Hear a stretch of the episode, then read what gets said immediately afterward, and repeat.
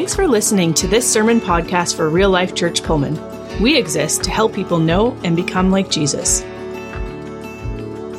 All right, so this morning we're starting uh, a new series, uh, a new series that God has uh, been putting on my heart for a little while, um, and I'm I'm pretty excited to, to to kick it off with you this morning.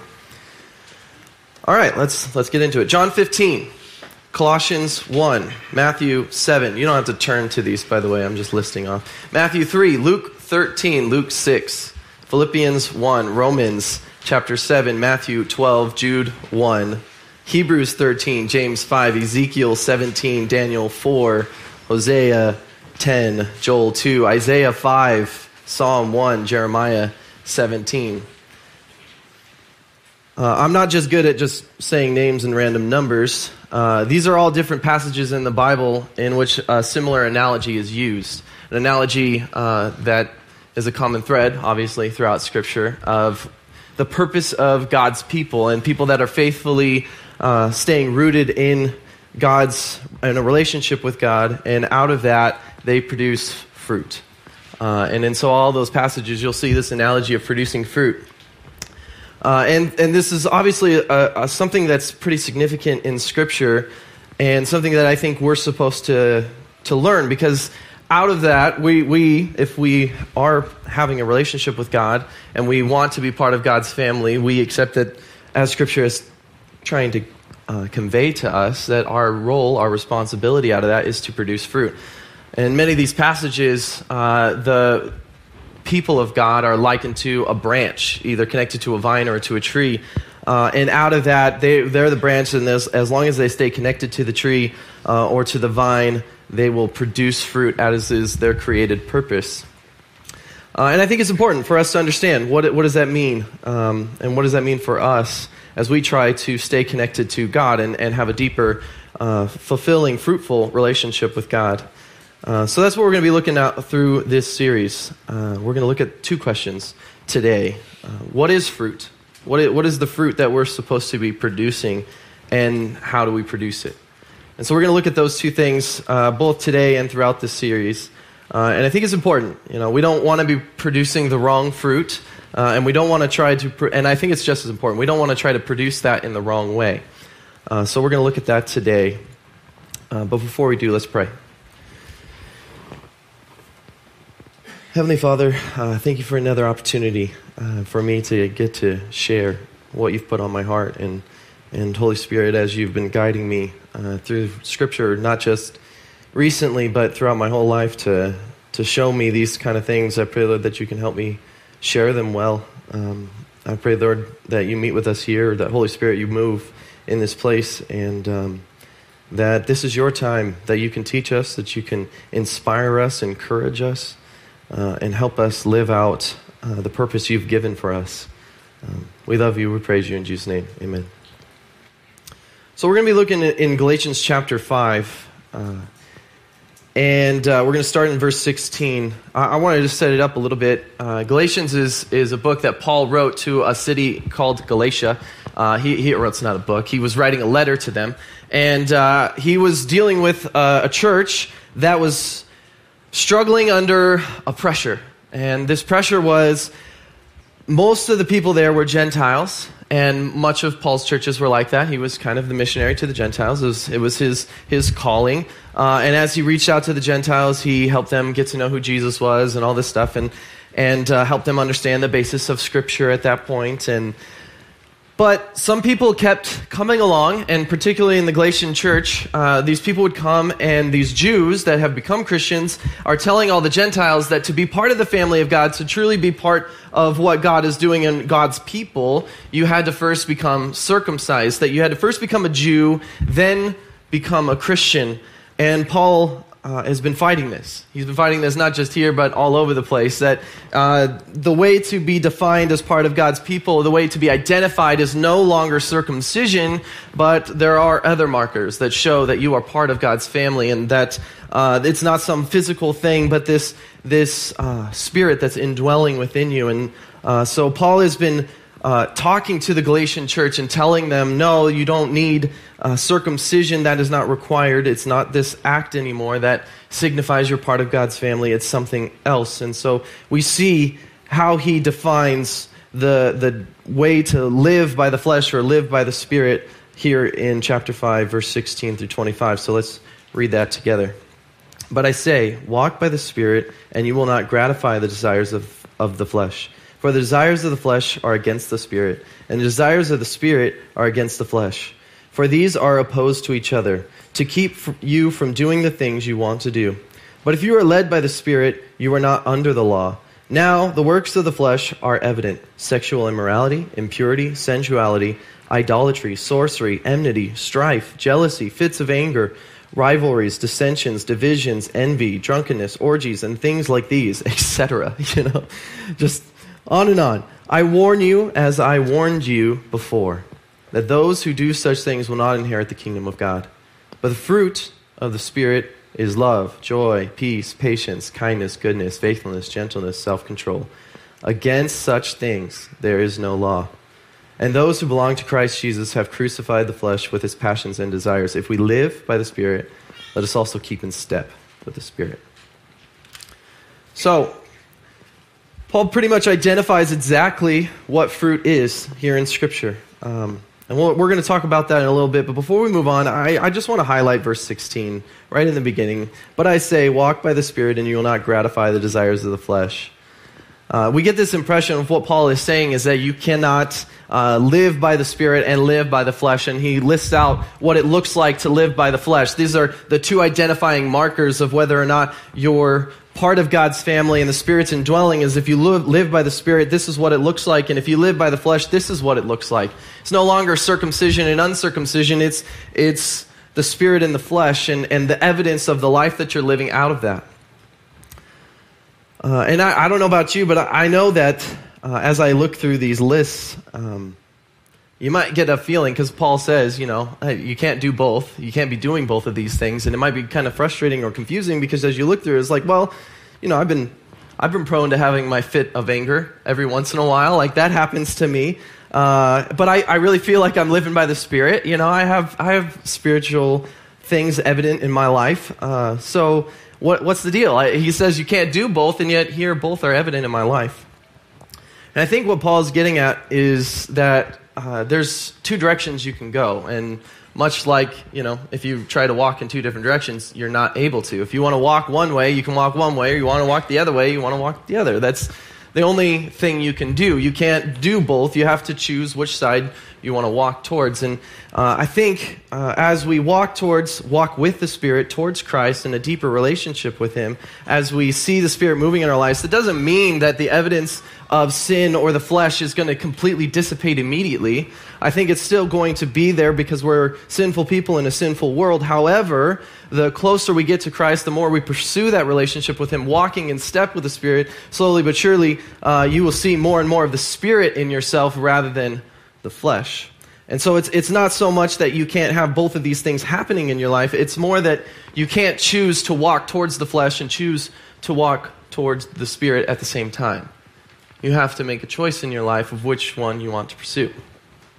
Uh, and by the way, just so you know, like it's walk towards the spirit, walk with the spirit towards Christ, and then the, all the rest is sin and the flesh. like it's just that's the one direction that's not that.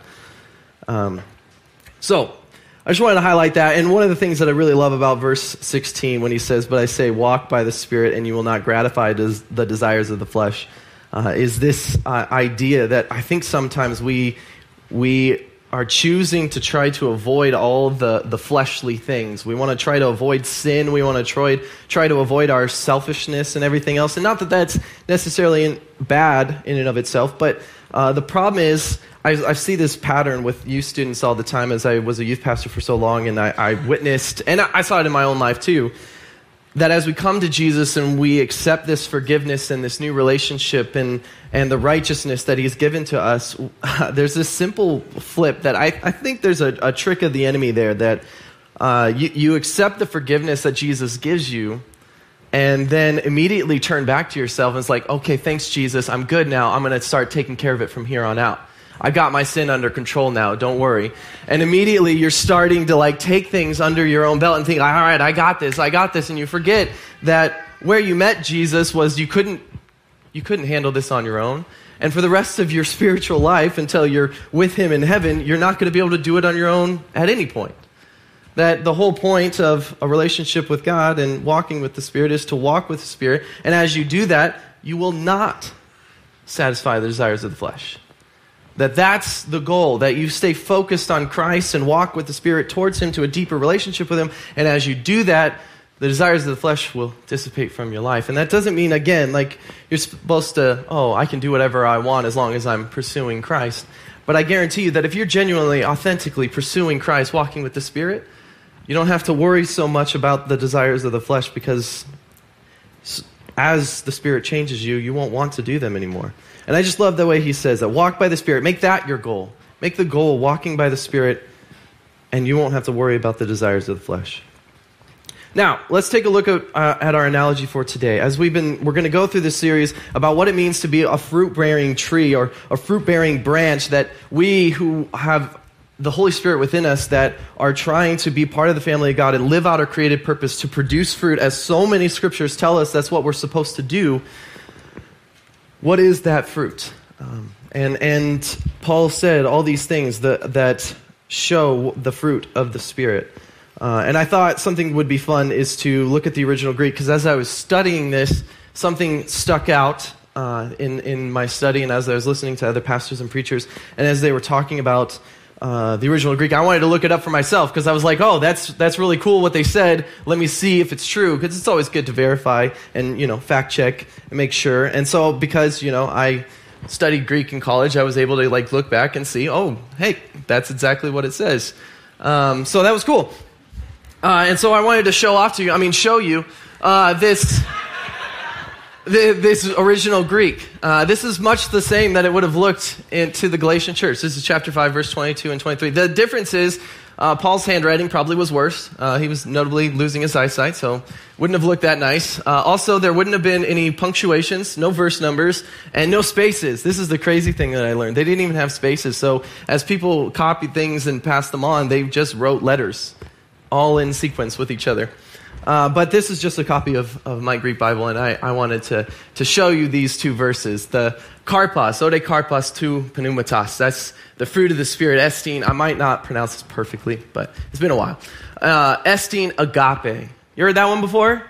That's agape right there, that first one. And that's what? What is agape? Love. Unconditional, intentional, active love. Next one is chara. That's joy. Uh, but not like a joy in your circumstances and excitement about certain things that are happening, uh, but a joy that can only find its root in God.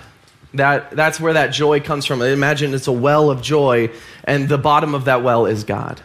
Uh, and so that's, that's where that joy comes. Eirene, that's uh, peace. And that's not a, a, just a peaceful thing that's going on in your life, that's a tranquility of heart that knows that God is in control. So there's a, there's a trust there in God's faithfulness, and so you have peace because of that. Macrothumia, that's patience. Um, and uh, it's, it's used outside of the Bible to speak of the Romans and, and their conquering persistence and resilience. That they wouldn't defeat, defeat their enemies by necessarily strength, they would defeat them by patience and that they could just outlast everyone they ever fought. So it's, it's not just a patience, it's a conquering patience, it's an overcoming patience. Um, Christates, uh, this is kindness, uh, it's a sweetness, it's, it's helpful. The, the whole point is, is to help and uplift all those around it. Interestingly, uh, it's the same word that Jesus used when he says his burden is light. Um, Agathosune. This is one of my favorite words. This is goodness. Uh, it's also the same word if you Romans 8:28 is my favorite verse and it says uh, Paul says that all things work together for good. Uh, and that's the same word agathos, agathosune. Uh, and this is like Christates, it's helpful. It wants to bear burdens with others, it wants to uplift, but it also upholds virtue. And so uh, goodness will confront, goodness will rebuke. Uh, if necessary. And so, uh, Chrestates will just uplift and encourage and help, but agatho, sune, that goodness, that will also rebuke if necessary. Pistis, uh, that's, uh, that's trust or faithfulness. Uh, and, and so, if you want to be trustworthy or faithful or reliable, that's what pistis means. And praotes, that's gentleness, which means submissive or teachable, considerate.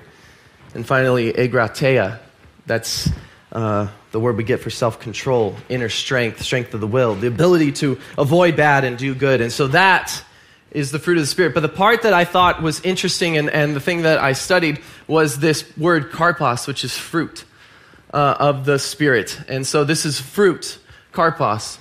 And what's interesting is this os right here, it's in the genitive form, uh, and that is the singular version of the genitive form. To show you the, the plural, to low tone, to lutone, whatever, however you say that, uh, that's the things, against such things. Uh, there is no law. That's the word things. And the own is also genitive, and that's the plural version of it. And so if karpos was the the plural version of karpos, it would be karpon. But because it's karpos, it's the singular version. And what does that mean? Well, if we understand, like in English, we can say, I have a fruit or I have a bowl of fruit, and I can mean like multiple fruit. And I think sometimes when we read the, the fruit of the Spirit, we look at all these things and we think, oh, all of these are individual fruits of the Spirit. However, what Paul is writing, what he wrote to the Galatians, is the singular fruit of the Spirit, the one fruit of the Spirit is love, joy, peace, patience, kindness, goodness, faithfulness, gentleness, and self control. One fruit, which means that to produce the fruit of the Spirit, to have the Spirit be evident in your life and, and to show that, to be living by the Spirit, all of these things at the same time have to be there. Not one, not two, not some, not most, not, not anything, but all have to be there for it to be the Spirit. So, what I've seen in my life, uh, I've seen people sometimes take this to mean like, oh, okay, it's the fruit of the Spirit, multiple fruit. I'm going to fixate on one or two of them that I find mostly important. And I, I see that egratia, that, that inner strength, strength of the will, uh, self control. And I see people that uh, want to pursue this because it means that they can avoid sin and they can decide for themselves what they want to do. Again, that kind of mindset of, okay, Jesus, thank you for your sacrifice. Now I've got it from here. I'm going to use my strength. And there's nothing wrong with strength of will, it's, it's part of the fruit of the Spirit. Uh, but the problem is when you let self control get out of control, uh, you, you begin to become judgmental and looking down on people. And I've seen this happen to people. I've seen people come to me and say, hey, you stand on the stage, you need to confront all these people. And I was like, okay, but I'm going to start with you. Uh, because what ends up happening is you, you forfeit some of the other stuff. Yeah, you might have self control, but in your desire to avoid all the bad and do all the good, all on your own strength, you're looking down on other people.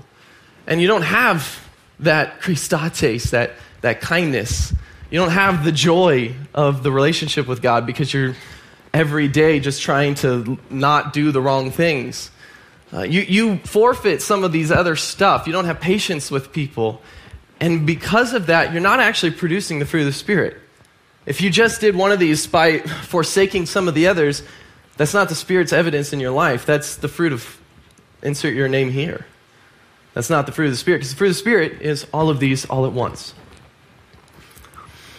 So that's the first answer to our, our question. This is the fruit. The fruit uh, is the evidence of the Spirit in your life seen through discipleship. And I, I threw that, that first part in there the fruit is the evidence of the Spirit in your life seen through discipleship. I threw that discipleship in there because as I look at those, I think about love and joy and peace and patience. A lot of them refer to things you can only be seen, things that can only be seen in your life if you're in relationship with other people. And so, it, if you have patience, but you don't have any opportunity to show that, if you have peace, if you have love, but you have no opportunity to show that to other people, then how can you mark whether or not the Spirit is growing in your life? How can you see if you're producing the fruit of the Spirit? How can you see that anything has changed? Uh, so I believe it is in discipleship that we see and understand the fruit of the Spirit. But the goal of our life, the created purpose that we have, is to produce this fruit, this fruit of the Spirit which is love, joy, peace, patience, kindness, goodness, faithfulness, gentleness, and self control. Um, but again, I want to remind you that at the beginning and end of this passage, Paul says that uh, you do this by walking by the Spirit. Uh, and so this is the evidence of the Spirit in you. Again, it's not the, it's not the fruit of Corbin. Uh, so you, you walk by the Spirit, and as you walk by the Spirit, the, you will see the evidence of the Spirit in your life, uh, and you're slowly changed by Him as you walk towards Christ, have a deeper relationship with Jesus. What I've seen, uh, this, is, this is the issue that I think we come into. And the issue that I've seen all around me is that I think I think I've seen a lot of people get the wrong impression of what fruit is. So we get off on that track. And then I also see, because of that, uh, people go about it the wrong way. So not only are you trying to produce the wrong fruit, but we're trying to produce it in the wrong way.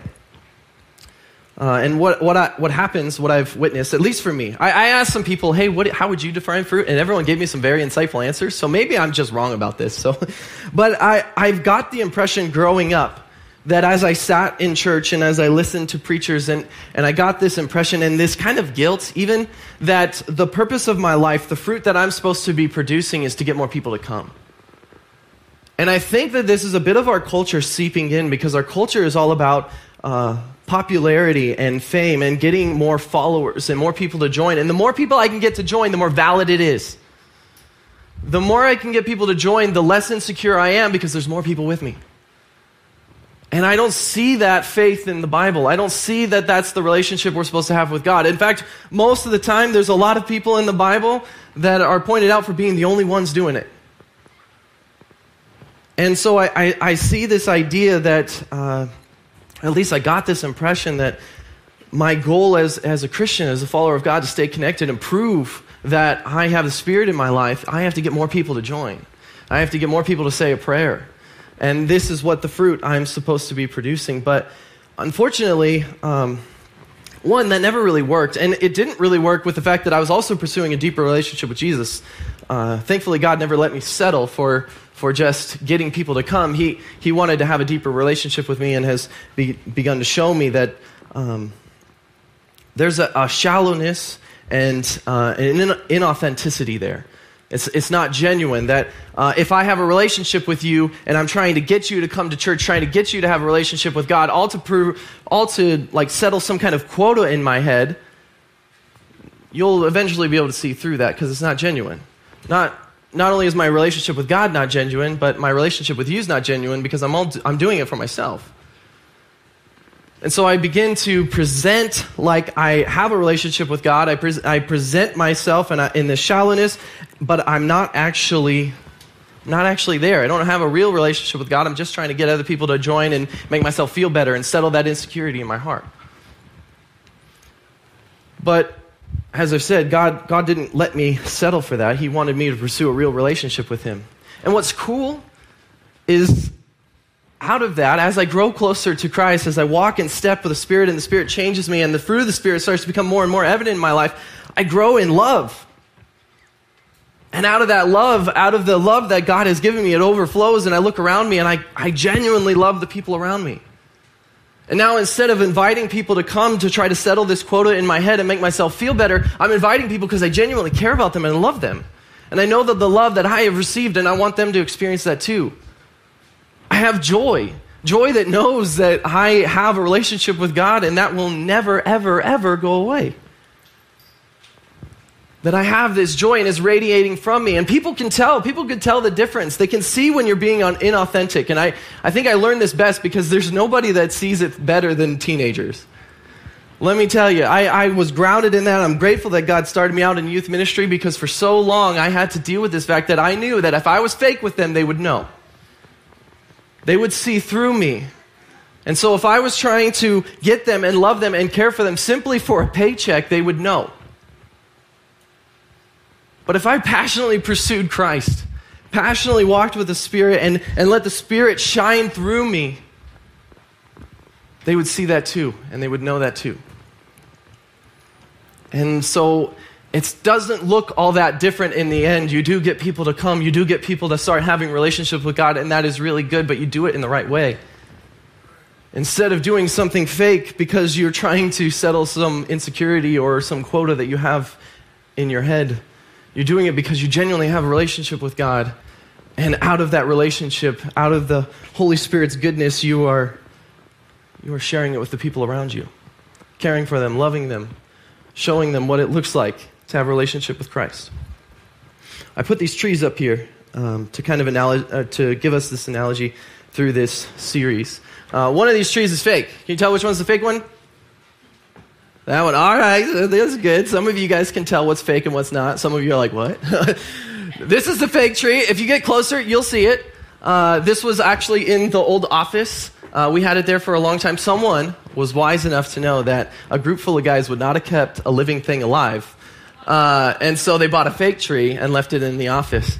Uh, and that was shrewd of them. Uh, we have some women on staff now, and so we have real plants out in the, the lobby. Um, and they're taken care of. This, however, this is a real tree. Uh, this is a red delicious apple tree. And uh, I know that's a really cool fruit. Like I, would love to be like a, you know an attractive Homo sapien, but it's got deliciousness baked in, right? That's like the that's its title. That didn't land. Okay, um, let's just gloss over it. Uh, so it's got its its deliciousness in its title. I really like that. Uh, but we got these two trees, and, and one is fake, and one, this one that's fake, uh, it looks fine. It looks good. It's green. It's leafy. You know, that's great. Uh, and guess what? Doesn't require any attention, has no needs. It doesn't, you don't have to worry about it. I mean, we left it. I mean, it's growing dust and everything, but that, it has no needs. You, you don't have to worry about it at all. It'll look good. And it's easy to produce. You don't got to wait any amount of time. You can just throw some pieces together and make it look good. You can manufacture a lot of these in a very short amount of time, and it won't require you much effort to keep it going. Just let them sit there, look all pretty. This one, however, is going to take time. It takes time to grow. Someone's got to be patient. Watch a seed. Like, that's the hard part to me, is like you plant a seed and you don't see it growing for a very long time. Uh, but once you get past that point, it's still slow. And it's going to be slow for this tree to eventually produce fruit. Um, and it requires a lot of attention. It's messy, it's difficult, it's painful at times. You got to take care of this tree and you got to keep track of it. You got to keep thinking about it. This tree is difficult to take care of. But which one's going to produce fruit? That one. That one is never going to produce fruit. I am very confident about that. I don't know that much about uh, agriculture, but I know that much that that one won't produce fruit, and that one, if it's had all its needs met, will. And I think that's what God was leading me to is help us understand that I think a lot of people want to settle for this inauthentic, fake relationship. And Jesus calls us out many times in his Gospels. He's talking about these people that on the outside look like they've got it going, like they look like they're green and leafy and everything's good, uh, but they're dead inside and they're never going to produce any fruit. The Spirit's not alive in them. And honestly, I've seen a lot of pastors and leaders want this as well because it's easy. It's easy to make, it's easy to produce, it's easy to maintain as a leader, I don't have to worry about these people because they're shallow and whatever, it's fine. You look good on Instagram, it's a great fake tree church. But this one's hard. It takes time, it takes effort, it takes emotion and heart. It takes a real, genuine relationship yourself to be able to continue to help this grow. And so a lot of people want to forsake that, not produce that. And, uh, and for me, like, I never wanted, God never let me settle for that, and I never wanted to let anyone else settle for that. Uh, I, I think this analogy, I think we don't have to look any farther than the analogy that, that God gave us with this on how to produce the fruit. This tree, this tree will produce its fruit, but how, what does it need? Does anyone know? Water. What else? Sun soil, yeah, fertilizer, some kind of nutrients from the ground. Pruning, yeah, we're going to get to that. That's a fun one. What else? Yes, you need to protect it from like disease, wind even. We had some wind. Anyone have any trees come down like that? That's that'll kill a tree. Uh, it needs it needs to be cared for. It needs pollination. This is cool. I I had trees back in my house uh, in California. At my house. It was my parents' house. Uh, I didn't have a house in California. I'm not that rich. Um, but I had a couple trees that I planted and I, I got to watch them grow a cherry tree and a nectarine tree.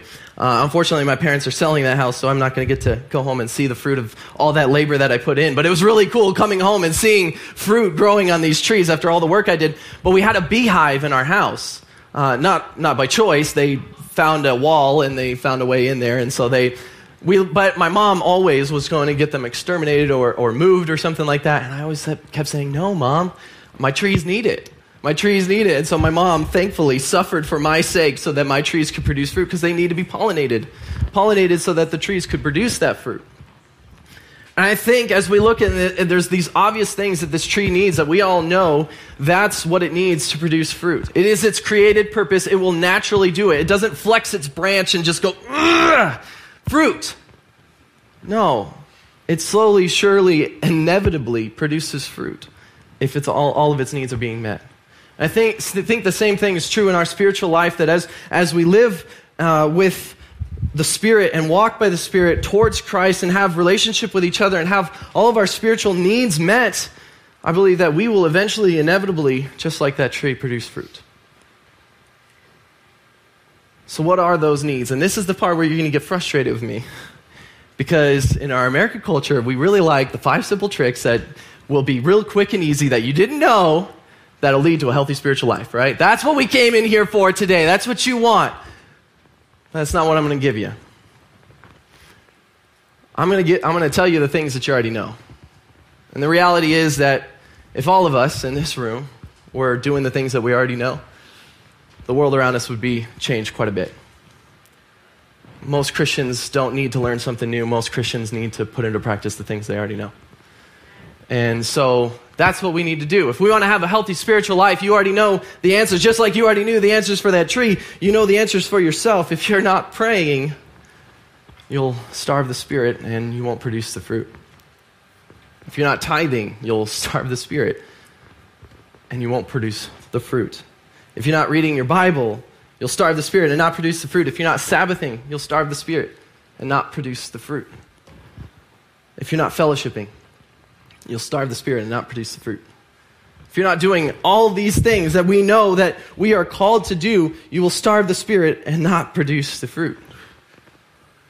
That's what you need to do. I know it's kind of frustrating, like, oh, I learned the, the things I already know. But no, you relearn the things you know and, and understand the importance, and hopefully you understand the significance of, you know that, yeah, you can give this protection and nutrients from the ground, you can give it sunlight, you can give it carbon dioxide, you can give it pollination, but if you don't give it water, what's going to happen? It'll die and never produce fruit. We need to be doing all these things just like this tree to produce fruit in our life. So, that's what uh, the Spirit led us to, or led me to for the second answer that we produce fruit. We produce this fruit by caring for our spiritual needs and participating in discipleship. And I threw discipleship in there again because I'm the discipleship pastor and I wanted to. Uh, no, I, I just I feel like just like the evidence of the spiritual fruit in your life can't be seen without discipleship. I also believe that the growth can't happen without discipleship. I think that's part of our spiritual needs, and so uh, that is that is what we need to be doing. We need to set aside time. If you want some kind of takeaway, take away this. Think of the things that you're doing to keep the spiritual spirit healthy in your life think of the prayer that you're doing, the, the, the fellowshipping with others, the reading your scriptures, and, and all that other stuff. Think of all the things that you're doing right now, and maybe what, what is lowest on that list? What might you be starving the Spirit most with? And just start doing more of that. And honestly, I, I look forward to the day where I can look at a church and think, and myself included, we're all doing everything we can to have the healthiest spiritual life because I believe God can do amazing things with that church. I think that if we're all producing the fruit of the Spirit, we will radically change this community. Now, we're going to do communion in a sec, so you can get that ready. But I just wanted to say one more little disclaimer. I took this role as discipleship pastor uh, like a month ago. And one of the things that I just want to make clear, because maybe I didn't make it clear before, is that I'm not here to make this happen. I don't care if it looks good on Instagram. I, I don't want this. I'm not going to pursue this in my own life, and I'm not going to pursue it in any of yours. As discipleship pastor, my goal is always going to push everyone towards real life and real fruit. I intend to push everyone that direction, just as the Spirit pushed me that direction. Even though it's harder, even though it doesn't look as good, and half the year that tree is going to look dead. But you know what? That's what I believe in. That's what God has done in my life. And I've seen the spiritual fruit come out of that and I've been blessed by it, and the people around me have been blessed by it, and I will never let you settle for this. So if this is what you're going for, this is the church that you want, you want a bunch of fake stuff looking good that doesn't require any effort, isn't very messy, isn't difficult at all, I'm going to fight you. I'm going to fight you on that. Cuz I want I want a tree or I want a church full of these trees, not these trees. That's what I'm here to do. We're going to take communion and remember that all of this is possible because of what Jesus has done for us. The Spirit can live within us because Jesus lived a perfect life, died, and rose again, all for our sake, so that we can be redeemed and live by His righteousness, walking towards Him, having a relationship with Him in step with the Spirit. So let's not forget to remember where all this began. And it's cool, it, it all began in the same place for all of us. All of us started our journey here because of what Jesus has done. On his last night, Jesus gathered his disciples and they had dinner and he broke some bread and passed it amongst them and said, This is my body which I will take, or I break for you. Take and eat.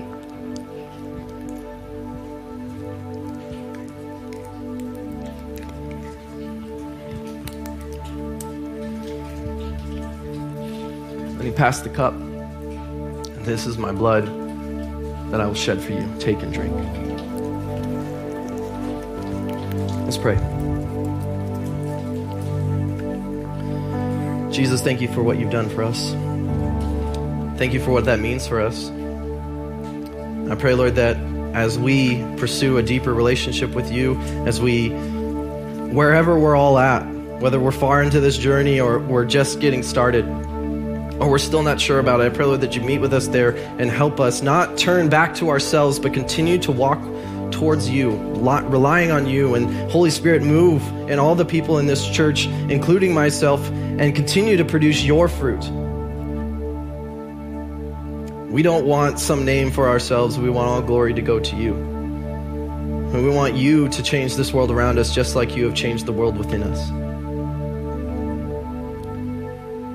Please continue that work. Please continue to have patience and, and guide us and help us never settle for anything less than deep, devoted relationship to you.